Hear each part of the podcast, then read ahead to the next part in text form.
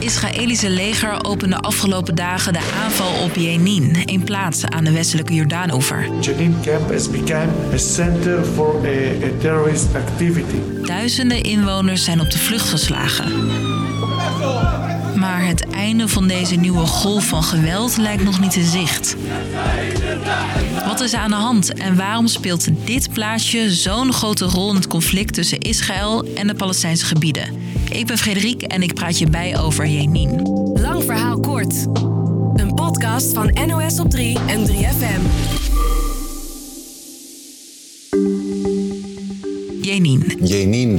Jenin. Een stadje op de westelijke Jordaanoever. Dat is een gebied waar veel Palestijnen wonen, maar dat sinds 1967 bezet wordt door Israël. Israëliërs bouwen sindsdien dorpen langs die oever.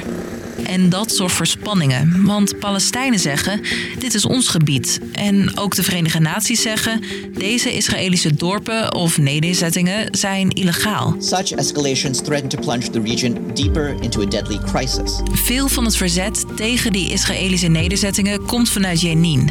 Vooral uit het grote vluchtelingenkamp daar. Uh, er zitten dus heel veel jongeren, heel veel minderjarigen wonen maar dus ook heel veel jongeren uh, met wapens. Je hoort Lennart Swolfs, mijn collega die voor Het Midden-Oosten volgt. Veel van de aanslagen uh, die Palestijnen plegen in Israël, um, dat zijn ook mensen, de daders daarvan komen ook uit dat uh, kamp in Jenin. Palestijnen zien Jenin als een bolwerk van verzet tegen Israël. Maar de Israëlische regering, die ziet dat anders. Jenin camp has become a center for a, a terrorist activity. En daar willen ze wat aan doen.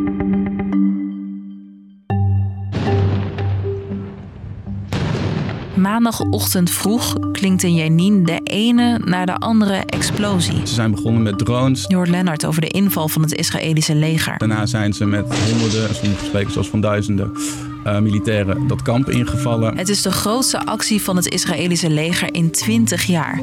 Er zijn luchtaanvallen, bulldozers rijden door de straten en er wordt met stenen gegooid. Volgens de Palestijnen zijn 10 mensen omgekomen en raakten er zo'n 100 mensen gewond door het geweld. We want to break of the camp being a safe haven for terrorists who, who were running back to hide inside. Israël zegt dat het om een antiterreuractie gaat.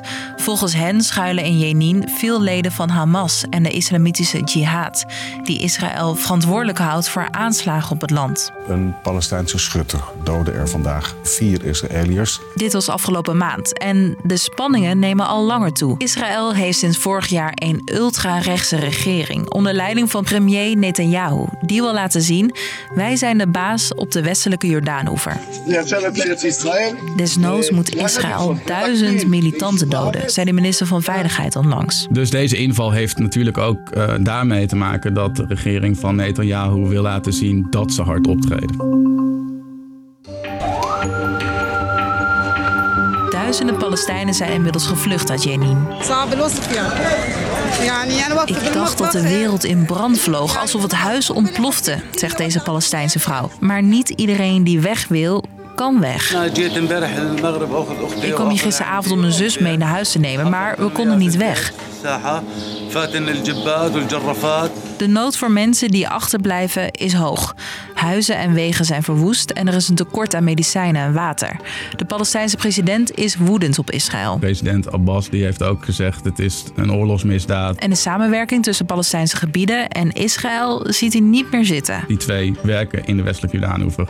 Uh, samen om, om nou ja, de veiligheid onder, onder controle te houden. Uh, maar hij heeft nu dus gezegd, naar aanleiding van deze inval, dat hij dat wil gaan afschalen. En dat heeft dan ook weer gevolgen voor de veiligheid in de westelijke Jordaanoever. De rest van de wereld kijkt gespannen naar wat er gebeurt. De Verenigde Naties die, uh, uh, die hebben laten weten dat het, dat het moet stoppen. En ook andere landen willen dat het geweld zo snel mogelijk stopt. Hoe snel dat gaat gebeuren, dat weten we niet. De Israëlische premier zegt dat hij doorgaat tot de missie is beëindigd. Dus, lang verhaal kort. De stad Jenin ligt onder vuur. Israëlische militairen hebben deze plek op de bezette westelijke Jordaanoever binnengevallen. Volgens Israël zou het vluchtelingenkamp bij Jenin een terroristisch bolwerk zijn. De Palestijnse president noemt de actie van Israël een oorlogsmisdaad en wil dat andere landen ingrijpen. Was er meer voor vandaag. Morgen hoor je rond de klok van 5 weer een nieuwe lang verhaal kort. Bedankt voor het luisteren.